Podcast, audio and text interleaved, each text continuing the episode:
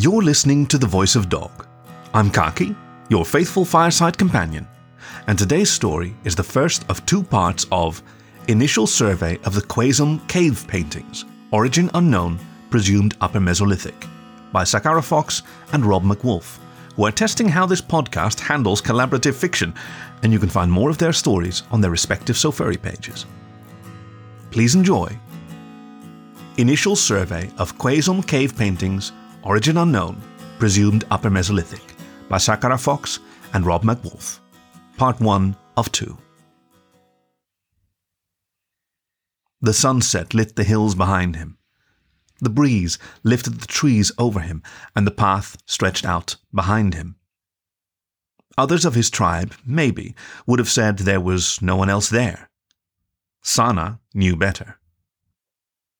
Not quite twelve days ago, one of the young Lentavohi, Unota, that heedless little weasel who seemed no more able to understand explanations when someone spoke them to him than when Sana tried to give them in signs, had spent an entire afternoon lying in a blackberry patch, eating his fill, and then had left without setting aside anything for the spirits.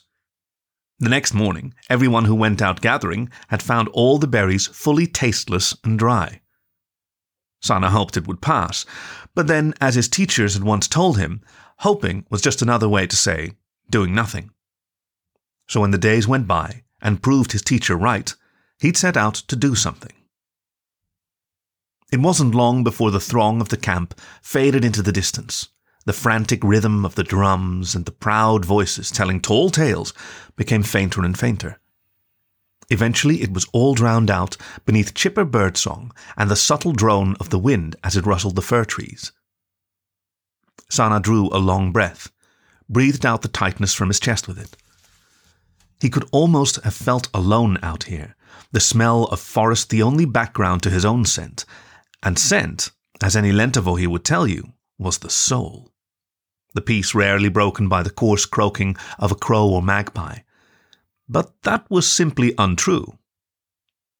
Out here, in the forest, there were all manner of unseen souls, their eyes fixed upon the lone shaman who walked among them.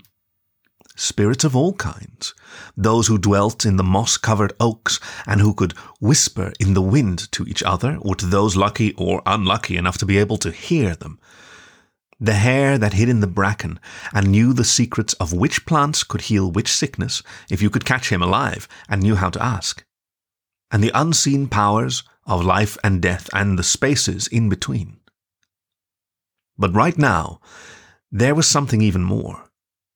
Something which was completely imperceptible to the untrained eye. Like a rock underneath soft bracken that you couldn't see, but you couldn't help but feel once you sat on it. There was a powerful spirit here, one that wasn't usually present. As the otter glanced about himself, through the gaps in the fir trunks and beneath the boulders painted with his tribe's paw prints, he felt a strong gust rush over his sleek otter fur. Sana shivered and pulled the reindeer skin cloak tighter around his body, his legs left exposed to the gust by his short, scrappy skirt. Perhaps it was a sign the timing was certainly convenient, and he had learned never to take a coincidence for granted. As his teacher had said, one's senses could only be honed so sharply, but they are useless without a sharp mind to wield them. The otter grit his teeth, looking around himself again and spying nothing. He so badly wanted to raise his bulbous otter muzzle to the sky and bark, Show yourself! Of course, Nothing was ever that easy when you lack the tongue to scream with, but the otter shaman had his ways. And if they failed, there were always rocks to throw.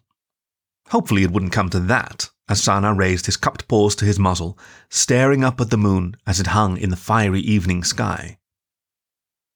Blowing, the otter pursed his lips and began to whistle, the sound weaving between his fingers and, like magic, filling the air with the lonely call of an owl. It was the best he could do, and the spirits would surely know that. The shrill echoes of the whistle rang around the trees for a moment, then faded. No reply, just the sunset, the wind stirred forest, the path, as before. But rather than be reassured, the lack of response increased rather than assuaged the sense of presence hanging over the forest. Of course, you feel like you're being looked at even harder, Sana would have muttered to himself, if he could. You just shouted at them. He hesitated. When he'd been young, well, he was still young, especially for a shaman, but when he'd been younger and learning, he'd been ashamed of that one finger fear still laid on his heart when he approached the spirits. It was reasonable, to be sure. It was understandable to fear the spirit world and the spirits that dwelt there. Spirits were unknowable and invisible and worked in ways no one could understand. But it was his calling, his work, to know them, to see them, to understand them. But his teacher, gone among the spirits himself now, had taught him no. Fear is a tool, like any other, you can learn to use it. It shows you where the border lies between the ordinary world and the world of the spirits. It teaches you awe and the joy of awe, and it teaches you that when there is but one thing to be done, there is no point in complaining how hard that is. The only thing is to do it. The fear had never really turned into awe, Sana would have admitted if he could speak, so it was just as well that he couldn't. But it did mean he could be sure he wasn't alone out here in the lowering night. Well enough. He hadn't meant to be. He went a decent furlong past the point where he could no longer hear the camp, where he had felt the fear of the spirits brush the back of his neck. And there he sat down and made himself comfortable. Up in the sky, Sana carefully observed the few stars that had begun to shine through the fading canvas of dark amber. Every passing moment, they seemed to grow in intensity, joined by hundreds more of their kin as the night settled upon the forest. The otter shirked the deerskin cloak from over his shoulder and from over the strap of the rolled up pack. He placed it in his lap and began to rummage through its contents. First, firewood a bundle of brittle birch branches tied together by a sinew string. Useless on its own. Sana dropped it at his side and delved back into the small pack. Next, a pair of leather pouches in either paw. He squeezed each one respectively. One was soft, its contents deformed like wet clay in his grasp. The other rustled, crunched, and threatened to spear his thumb with a nasty splinter. Tallow and kindling, respectively. Whatever spirits were out there, they'd have to wait while Sana set to work building his fire. Perhaps they watched him tip some of the dry grass from the tinder pouch onto the stony dirt, then take the tallow pouch and pour a thin layer of the succulent smelling fat upon the kindling. Hmm, perhaps not. It would have taken a shaman to say for sure, and this one was busy, with a stomach that grumbled as his tallow smeared paw passed beneath his nose. He couldn't help but look down at his pack and the supplies within. He had to focus, build the fire, then use it to warm his night meal. Picking up the pace, the otter then reached for his belt and retrieved a piece of flint and a rough piece of golden stone that twinkled in the starlight. He positioned the strange golden stone over the kindling, grasping the flint in his other paw. Slowly, he lowered and raised his arm, taking a few practice swings to ensure he made the perfect strike, like any good hunter. Then he raised the flint high above his head if he could speak, he would have offered a quick incantation to summon forth the sparks. He ought not to need it. The spirits ought to be always with him. Invocations were for hunters and riders, those who had to ask. It would still have made Sana feel better to be able to ask. In the end, it was not necessary. Sana brought down the flint, let its pointed head scrape against the golden stone. Tiny, seething sparks spat into the fat soaked kindling, which caught alight almost instantly. Sighing with relief, he dropped both the flint and the golden stone, stooping low and blowing gently upon the newborn fire with his arms wrapped around it. He would give it his strength and let it grow, so that it may protect him in return. As the smouldering orange light burst into flames, Sana scuttled backwards, reaching around to grab the birch firewood and quickly assembling it in a pile around the burning heart. To his relief, the flames grew strong, devouring the birch with happy crackles and hisses. A sense of pride grew with it, in his gut. To strike a fire so skillfully took practice and a lot of failure. Sliced fingers, cracked knuckles, and singed fur. Perhaps, too, it took an affinity for the spirit world. Fire was not a thing entirely of this world after all. It lived, breathed, ate, grew old just like any animal, but without a body, only soul. And like any soul, it had its own scent. It was only as the flames began to rise toward the night sky that Sana realized just how dark it had gotten. Beyond the glowing aura of his campfire lay only darkness, the fir trees silhouetted in the moonlight. The birds had stopped singing, replaced by the hum and chirp of insects hiding in old logs. Night made solitude and distance from the camp somehow even more peaceful, and the tension in his fur dissipated somewhat. For a moment, he was content to simply behold. Reaching for a strip of venison from his pack, skewering it on the end of his bone knife, holding it out toward the fire to cook. That could wait as he gazed up into the sky again. The sight of the starscape, so much vast and endless beauty that it looked as if he could fall into it, never ceased to make his eyes widen, his lips tighten, and his heart leap in his chest. That was probably what his teacher had meant for him to grow his fear into, Sana thought. Shelter the fear, breathe gently on it, let it take the fuel, and it would blaze up to something like what he felt for the stars. Maybe. Or maybe he couldn't, and, like speech, this was just another thing he'd have to learn to make do without. Hail! A tired, grey voice interrupted his reverie. Share your fire with the traveller? Sana felt his whole body tense. Then he forced himself to calm and looked up. An old wolverine, skinny and sinewy, broad hat and rough cloak. Bow strung across his back, quiver hung from his belt next to the long knife. He stood just at the limits of the circle of firelight, watching Sana at just the right angle that the fire glinted off the backs of his eyes. Sana's mind raced. The signs he would use with Lentavohi, well, a stranger might not recognize them. He would need to be sure the gestures he was about to use to say, Yes, please, sit down, but I cannot talk, couldn't be misinterpreted to mean something like, I hope the marrow of your bones will be delicious. I will swear, the Wolverine said, apparently mistaking his pause for caution, that no hand of mine will strike you, that no weapon of mine will injure you, that no theft of mine shall touch anything of yours. Sana gestured to the other side of the fire, then chopped his hand back and forth once, sharply, across his open mouth.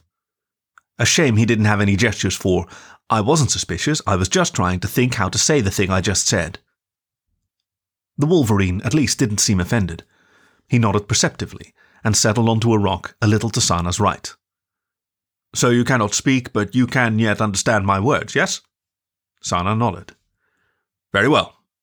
I hadn't thought when I proposed meeting here that anyone else might be here already. The Wolverine pulled something from his pack. Please, take, as thanks for your hospitality. Fresh meat, Sana's nose said. Grouse or ptarmigan, killed only today, a much more succulent meal than the dried venison he'd brought. There's still a very powerful spirit somewhere nearby, Sana's intuition said, so don't get distracted by a friendly stranger. Well, a little distraction couldn't hurt, right? said Sana's hunger. And it would have been rude to reject such a kind offer, especially as he could not politely decline with his words. Insistence was the only way he could get stuff across to some people, so, bowing his head slightly, the otter took the meat from this newfound stranger. Bringing it to his muzzle, Sana took a whiff. Bird, without a doubt, plump and surely juicy. He was careful not to look too eager as he sharpened a pine stick to mount it over the fire. Perhaps it would help sharpen his senses, though the hunters would say it makes you sluggish. Glancing back up at the stranger, Sana placed two fingers on his forehead, then pointed first at the wolverine. A gesture commonly reserved to say goodbye to the newly deceased, but Sana had come to use it to give thanks. Hopefully, the wolverine would understand. The shaman felt a weight lift from his shoulders as the wolverine offered a polite smile, waited in patient silence while it sizzled, and finally let his gaze fall to the ground as they both tucked into their food. If Sana could speak, he would have indulged in pleasantries and small talk, like his fellow Lentavohi. What's your name? Where do you come from? And what's this meeting you speak of? Perhaps it was better not knowing. The little voice in the back of his head reminded him of the various cultists that had appeared in the forests over the last few summers. Though, if stories were to be believed, a cultist wouldn't have waited to make such an easy kill. Sana's mind couldn't help but recall the terrible fate of one chief. It was only last winter when they had been found in a cave, their body battered by a skilled butcher. Tortured, slowly, deliberately, and for some information nobody knew. Spirits rest his soul, thought Sana as he placed his two fingers on his forehead again. Your empathy is strong for a shaman, commented the Wolverine, who was glancing up from his meal with sharp, knowing eyes. Isn't it a hindrance at times? And why? Said a new voice, warmer and younger, but even deeper than the Wolverine's. Would empathy ever be a hindrance? A wolf, tall, chest bare, dark leggings and breechcloth, blade wrapped in deerskin and tied with a rabbit gut thong, but from the glint of the haft it was clearly obsidian. Fur the colour of ripe blackberries, so that he had to get very close indeed before Sana could make out the difference between him and the night behind him. He made to sit by the fire opposite Sana. The Wolverine stopped him with a short growl. Isn't my fire? He nodded sideways at Sana. It's his. The wolf blinked. His saffron colored eyes seemed to soak up the firelight to the point they almost glowed like the clouds around the setting sun.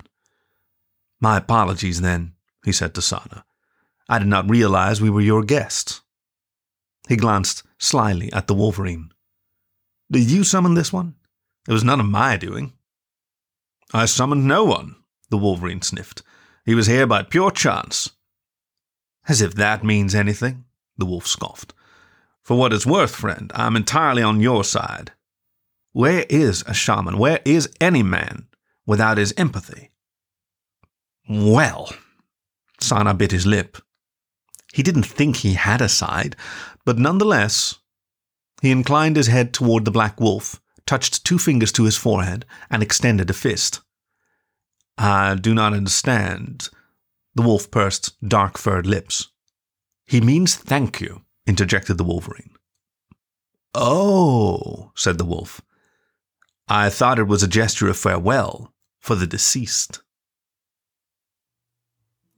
This was the first of two parts of Initial Survey of Quaisholm Cave Paintings, Origin Unknown, Presumed Upper Mesolithic, by Sakara Fox and Rob MacWolf. Read for you by Khaki, your faithful fireside companion. Tune in next time to find out who these mysterious strangers are and what they want with Sana. As always, you can find more stories on the web at thevoice.dog or find the show wherever you get your podcasts. Thank you for listening to The Voice of Dog.